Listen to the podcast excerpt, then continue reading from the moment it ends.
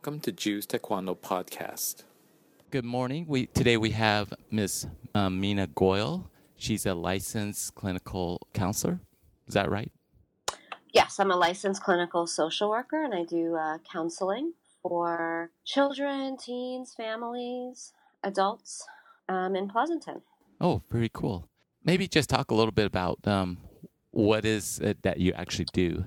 I uh, have a practice in downtown Pleasanton. Often people are having life problems or issues that they're trying to seek some guidance or clarity for. There are some problems going on, either um, mental health, emotional health, or just family problems. Sometimes it's things happen in life, traumatic incidents, things we don't expect, and sometimes people just need some help getting through and kind of feeling healthy and emotionally safe and secure again. So I help people work through whatever problems they're going that are going on in their lives. Oh, that's really very important work, especially with things that are happening in our to, in today's society. Yes, definitely. Your children do taekwondo. Yes, both of my children do taekwondo. And what made you decide to oh. get them into martial art? Well, it's really interesting. When my daughter was very young, um, we had tried martial arts, a different at a different studio, yet, but she wasn't ready. She was not interested. She just kind of stood in the back and didn't do anything. She refused to participate. And then about two years later, she asked herself to um, start doing martial arts again. Oh, really? And she did. Then we, so we started, and she really enjoyed it. And she's been doing it now, I think, for six years. And she loves it. Um, it's definitely become a passion of hers. My son followed footsteps in her footsteps, and he enjoys it too. So, but it was really my daughter who initiated it. We tried, she wasn't ready. She had to do it on her time. when you first um, introduced her to martial art, was it because you wanted her to do it? It was actually because um, I wanted her to do it. Any Truth specific told- reason?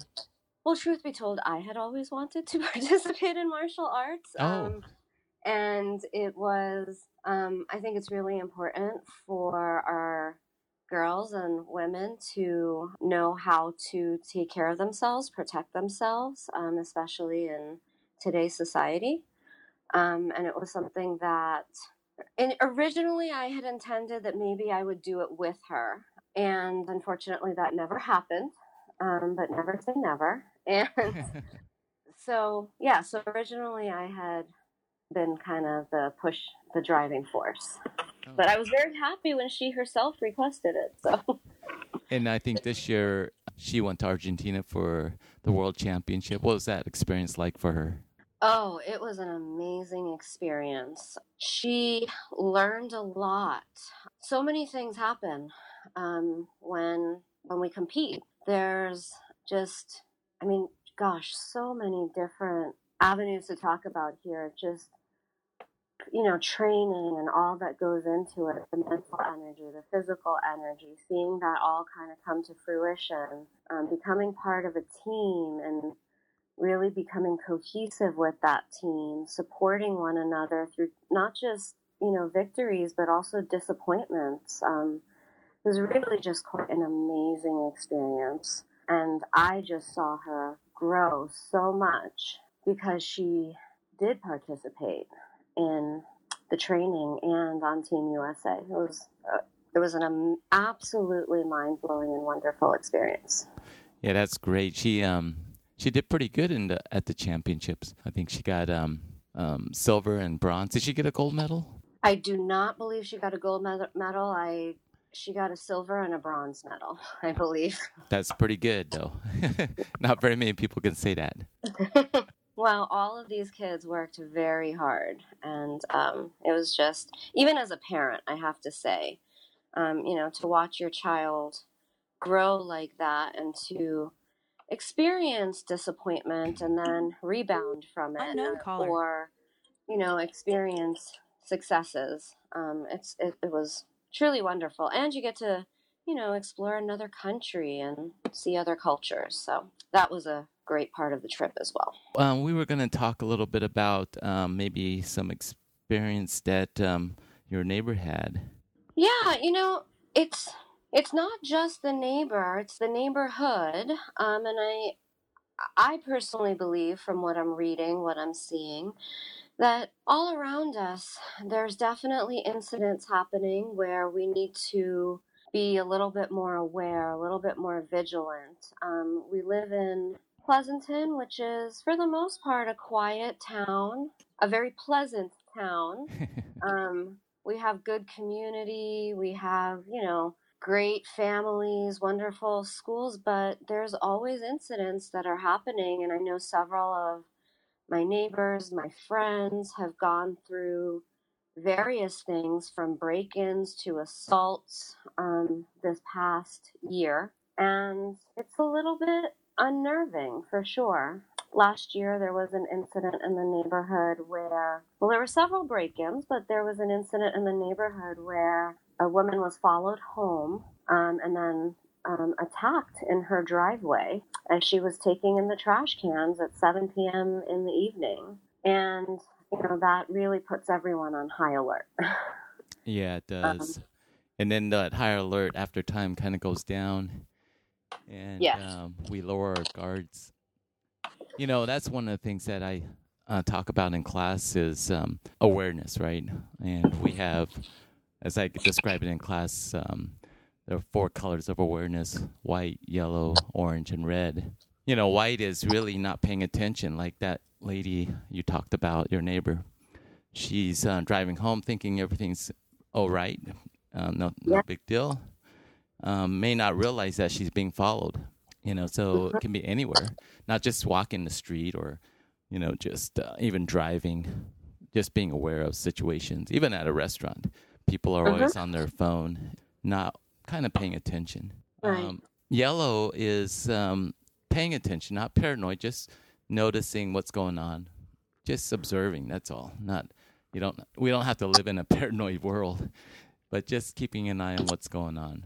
Uh, mm-hmm. Orange is um, we call that. Uh, you see a threat. You see something that doesn't seem right. Um, that lady is driving home. She noticed that um, it looks like a car might be following her, and I've noticed that too. Sometimes I'll be driving home and I'll go, "Wait, that guy seems like he's been following me." So instead of going home, I just keep on driving past my house and you know see what happens. Right. Um, because obviously they were waiting for the opportunity, and of course, red is you're actually in the in the fight. You're actually in in the situation where you have to defend yourself, and that's where we don't want to be. So we always want to be in that yellow zone, and if we can prevent being in a situation, that's the best. We don't ever want to have to to really defend ourselves. So yeah, I try to teach that to the kids. Definitely, you know, it was interesting after the incident um, had happened. Of course, I talked with both of my kids about it because really, truly, it was seven o'clock in the evening. At seven o'clock in the evening, I mean, we are in the thick of our running around to their activities. You know, that's the time when, yes, I would bring my trash cans in, I would get the mail or send the kids out to get the mail you know, when you're not aware and if someone has followed you home, which is what happened to that neighbor. Um, I believe that she was doing some, possibly some holiday shopping. Oh, this is a year ago? Yeah, this was about a year ago. Um, she was doing some holiday shopping and they had followed her home from that. You know, we're looking to not just get, you know, the goods, but maybe a vehicle or something. Luckily, a neighbor had heard her screams and came outside. Same, t- you know, at the same time, that was a very scary incident. So when I asked my children, you know, what would you do if, you know, you go outside and someone is trying to hurt you or someone is there that shouldn't be there? Um, and they actually, you know, talked a lot about what they've learned in class. They talked about different scenarios. You know, my daughter, although she is a black belt, she's only 12. Um, and she's certainly not strong enough to fend off two to three grown men, possibly not even one grown man, most likely not one grown man. But talking about knowing that and being aware, if you're abducted, what happens? What do you do? So, you know, my kids definitely are listening in class because they had answers to those questions. But maybe you could talk a little bit about what you are actually telling the kids. Just some pointers or tips for people. Kids aren't in class. well, that's that is kind of tough. You know, in um, Taekwondo, you know, we really train for that red zone. That's what we do. We practice kicking and punching. And, you know, we hope that you're never in that situation, but if you are, what do you do, right? And that's kind of what we do in martial art is we're training for that that uh, red zone. But you're right. Children are not really able to defend against an adult. No, it doesn't matter if you're a black belt. They have a slight, slightly better chance, maybe, mm-hmm. just because they've been kicking and punching and striking and stuff like that. And so they have a slightly better chance than the average kid. But again, it's still very difficult. Right. Because an adult's just so much bigger. I even said that about my own kids, and they were good. They were good as uh, you know children. But if you put a, another child up against them, they should be able to handle themselves. But against an adult, that's a, a different story. So really, distance, being aware is key to self defense. And even for an adult, I mean, even though I've been doing martial art for over 40 years, uh, does that mean that I can defend myself? And the answer is no, not necessarily. Do I have a better chance than the average person? Maybe. Only because we've been practicing it and um, we put ourselves in scenarios so that we can deal with situations. But situations are always different, and um, how you respond is, is kind of key to that. So really being aware, making space is uh, I think is key to our self defense. If I have distance, I can run. In my mm-hmm. case, I can't run because of my hip. that's okay. I'll just stay and uh, and fight. So really, that's kind of the best thing is to really to find out what um, being observant. Yes. You know, realizing, hey, that doesn't look right. I think it's really important for children to understand. We actually had an incident where it wasn't a it wasn't really bad. I mean, it could have been bad, but we had a guy come into the studio and he was he had a little bit too much to drink, okay. and he was watching the kids and. Grace called me up and said, "Hey, um, this guy is here." And I was, I was um, at the other studio, and I was on my way back anyway, so I kind of hustled back, spoke to him a little bit. Yeah, he was, and he was pointing out the kids. He goes, "Oh, that kid's good," and but but that's unnerving because he's like looking and watching kids. And right. That's something that you have to watch for. And he was very intoxicated. So my goal was to try to get him out of the studio.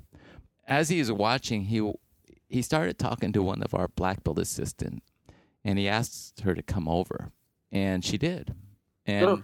you know, she just wanted to be polite. Mm-hmm. I think she got a little bit too close, and Grace noticed that, and she um, told her, "Hey, um, can you just go help out that kid? And you know, creating that distance because if you're too close, they can quickly grab you. And it doesn't matter if you're in a public situation or non-public situation. Criminals don't care. right. Yeah, distance, being aware, and and so I think children are they just don't have the experience, right? I mean, we always talk about, well, look, look, come over and check out my little puppy, right? we hear that or come over here, I have some candy for you. Well, those that's obvious, but uh, we don't realize that um, children don't realize, I should say, don't know what's right and wrong, I guess, or what is a bad situation or what's a dangerous situation. Right, absolutely. And there are not a lot of counselors who tend to work with children because as adults, it's very difficult to put ourselves back into a child's mindset, to think how a child would think. As adults, we're very logical. We are looking out for safety. It, you know, we're looking at if A, then B, then C. We're looking at cause and effect and everything we do. If I leave the house at this time, I will get to work at that time. But if I leave three minutes later, I'm going to get stuck behind that school bus and it's going to, I'm going to be 10 minutes late. Children don't think like that. You know, they think more in the moment. They think more with their emotions oftentimes.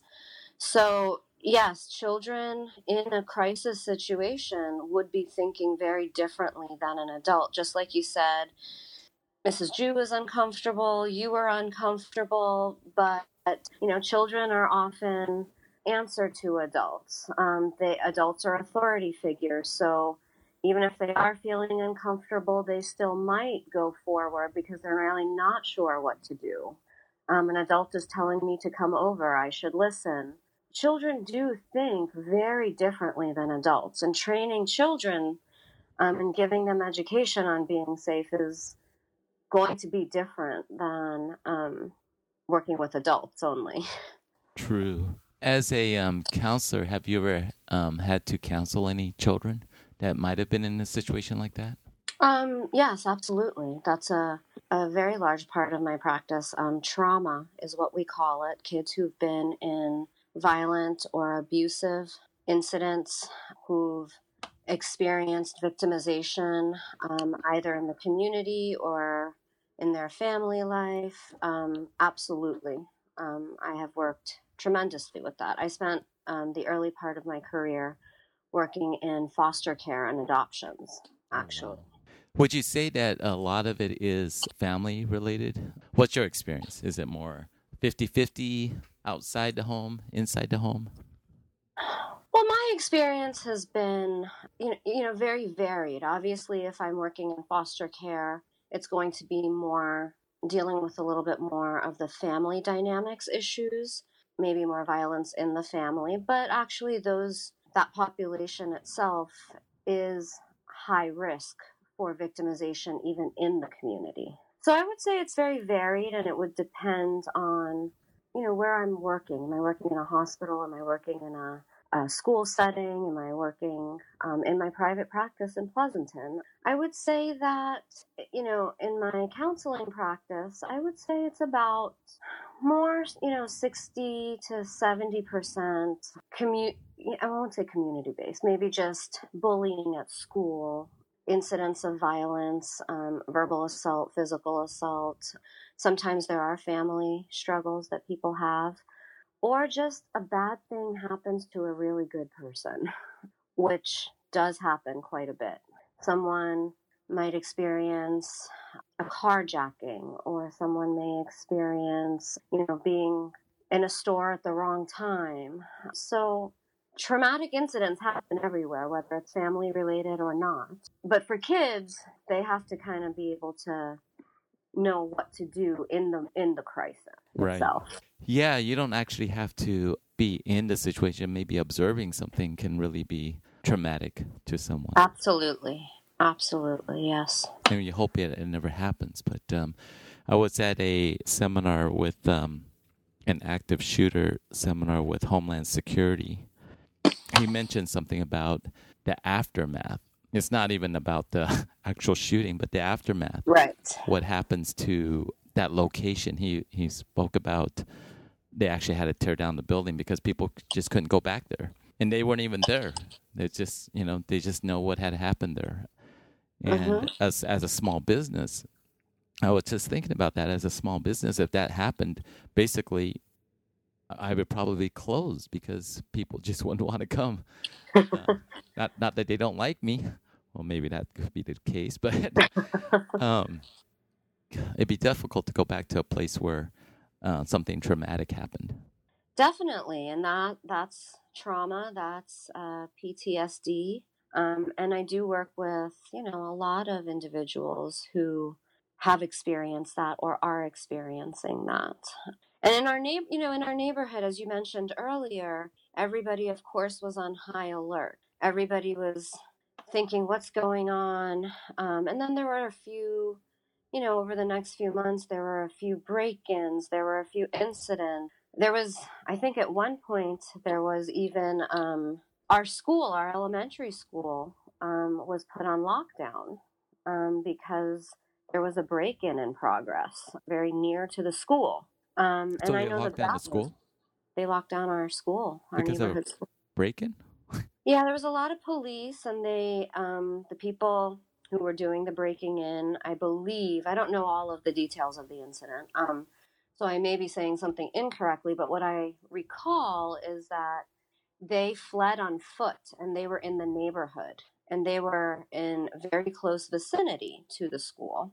And so they locked down the school so that they couldn't get into the school and hide there, put the kids at risk. so that was kind of a traumatic day for our elementary school kids. They came home and they're like, "We were on lockdown today." Um, were they excited about that?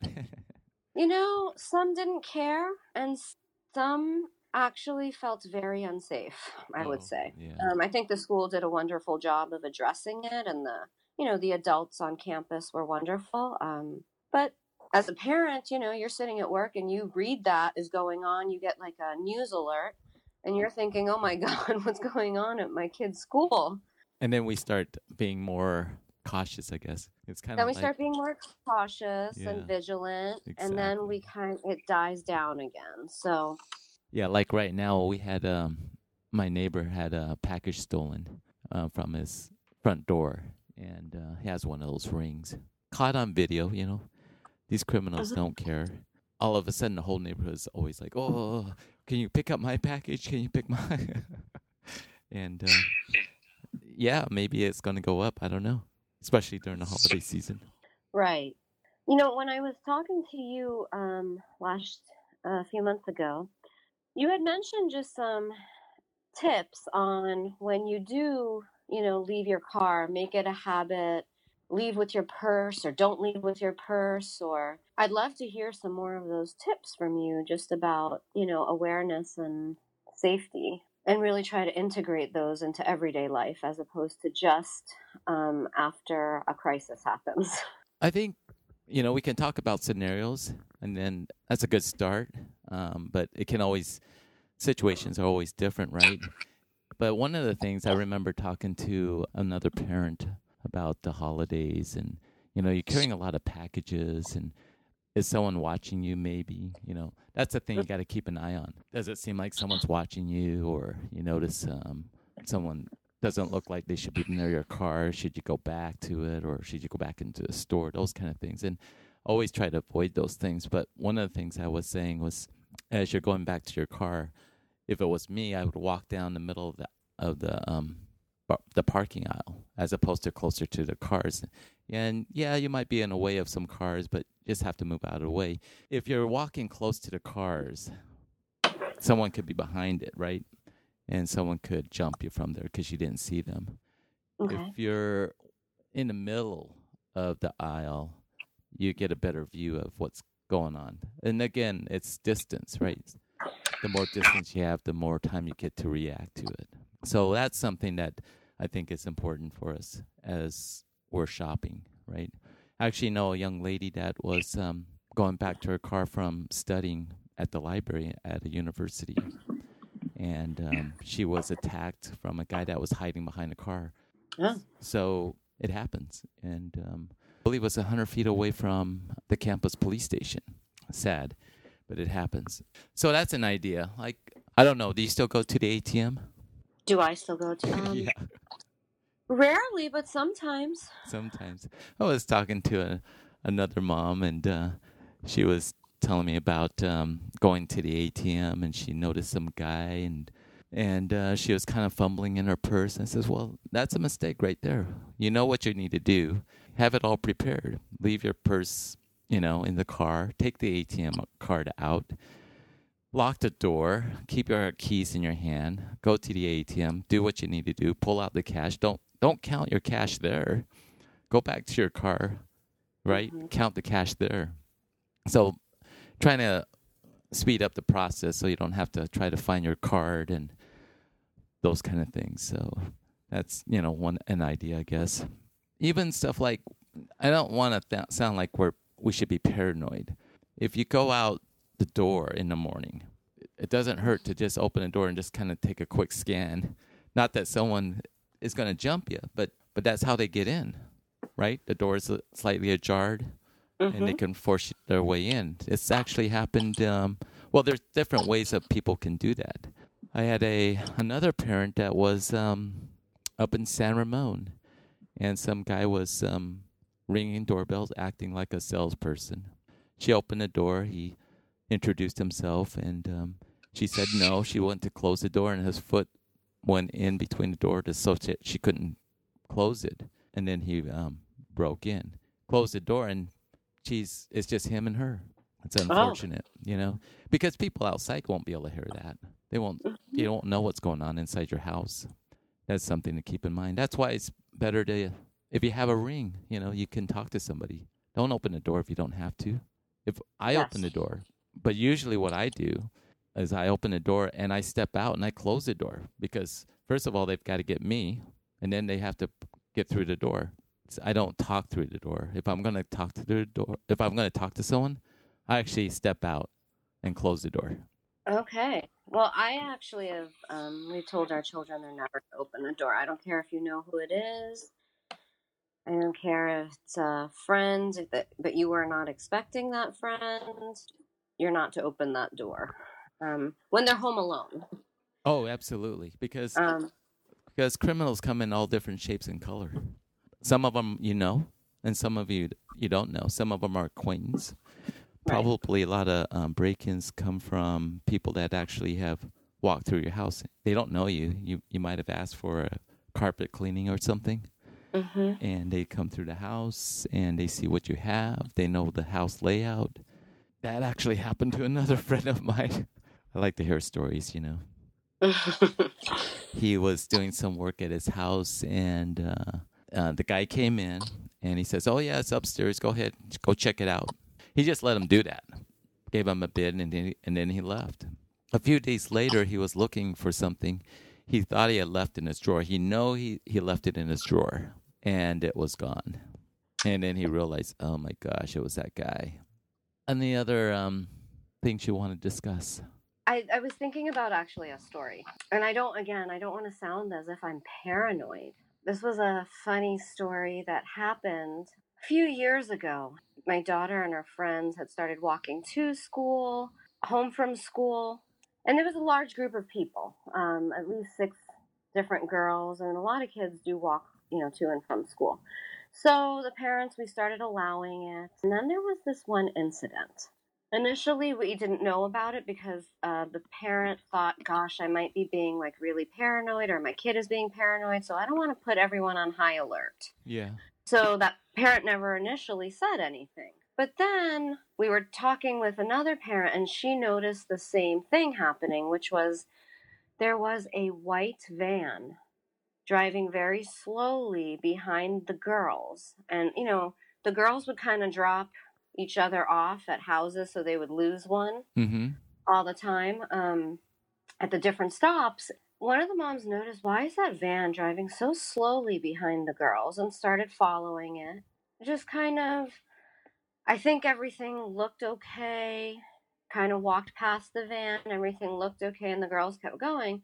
Then I later found out that one of the girls had walked a portion by herself and felt like there was a white van following her, ran home and told her parent. And the parent, you know, it was like, am I being, is she being paranoid? Is it real? Is it not real? You don't know because on our streets of Pleasanton, we don't have too much of this. right Um, you know, really interestingly, we did contact the police. We let them know about, you know, two different people at different times noticed this.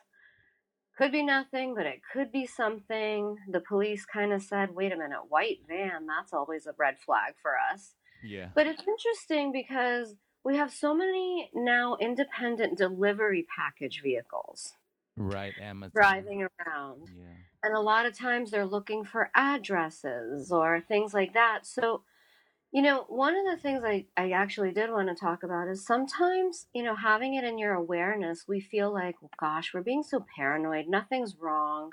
Stop thinking this way. And then we just kind of ignore things. And it's hard to know when to ignore sometimes and when not to. In my, you know, in my opinion, probably better to be safe than sorry. Absolutely, absolutely. Yeah. So one thing I would say about uh, the child running home, it's it's a good thing. You know, you got to get home. You got to be safe. Maybe have an alternative um, destination. If you're being followed and they know where you live, that's not a good thing, right? If they definitely want you, that's why if I'm driving home and I'm think I'm being followed, I just keep on going because I don't want them to know where I live maybe going to a different neighbor house and put, put the danger on the on your neighbor and not not your own home. And hoping though that's because we talked about that too. Go to the first house that you know and trust. Right. But what if no one's home? Right. What do you do then? Yeah. The Uh, other thing too is if you're being followed by a car, turn around and walk the other way because they have to make that U-turn. Right? that's good. If they do that U-turn, you definitely know something is not right. right? hmm It's harder for them to follow you. Um, but definitely get back and try to find someone that can help you, especially with children because they're not able to really bend against an adult. Yes. Definitely. And we tell you know, we told them use your voices. If someone ever gets out of the car, just just you scream, run and scream. Don't just run, run and scream. Call attention to yourself. You know, it's it's easy to say that kind of stuff. I've been Hard know, to do. it's hard to do. Uh, actually, Yeah. had a a student, an, one of our kickboxers, who's uh, she was I don't know thirty years old, and she was on vacation. She was outside the hotel and just standing waiting for I don't know taxi or whatever, and she said this van came up, and this guy came up to her and grabbed her by her fanny pack. Okay, so this is a way back, right? fanny pack. okay. fanny pack. Although fanny packs are back in style now. I see that. Yes. anyway, so this guy grabs her by the fanny pack. He's pulling her, and she's like, "Oh my gosh, what's going on?" She was thinking to herself, and she she told me she thought that she would yell and scream and shout and all that stuff, but she was like frozen. She couldn't Yeah. do anything, and then she realized, well, maybe he just wants a fanny pack. So he, she unclipped the fla- fanny pl- uh, the fanny pack, and he jumped into the into the van and took off. You know, just smart thinking there. I, but I'd be surprised. I mean, it's like, wow, you're gonna take the fanny pack and her? what are you gonna do? I guess. I mean, he does have a van, and that can happen. Actually, I have a black belt at um, down in Santa Cruz. She was driving to Safeway. Her son was in the back of, of the car. He was he was only like two or three, so he was in a car seat. And she parks the car, and his van pulls up right behind her car. This guy jumps out, opens her door, and picks her up and and starts taking her to the van. hmm And I was like, "Whoa, what you do?" And she um, yelled at him and told him told him to put her down. And Mhm. one right when he set her down, she gave him a side kick. She's now she's a third degree black belt, and she Oh. kicked him pretty hard in the chest. And he ran back in the van and took off. She got the plates, called the um the police, and they caught the guy. He had uh, he had like a couple broken ribs from the kick. Good for her. Yeah. So um, I was like, "What? Santa Cruz?" Actually, uh, I was down in Santa Cruz one time and go, "Okay, Santa Cruz is not so safe." well, that fight, flight, or paralysis definitely kicks in. And until we're in the situation, we don't know how we're going to react. Talking about it at least puts it into our brains, puts it into our awareness. And then again, you know, what happens if we unfortunately are in that situation is just what happens. right. So, Yep. Absolutely. I think um, discussing different scenarios and how you might respond that's uh, really important. But then the other aspect is you have to be trained as well. If um, someone grabs you or something like that, you got to be able to respond to that. And that's what martial art training is. Um, that's what we deal with. That's that's wonderful.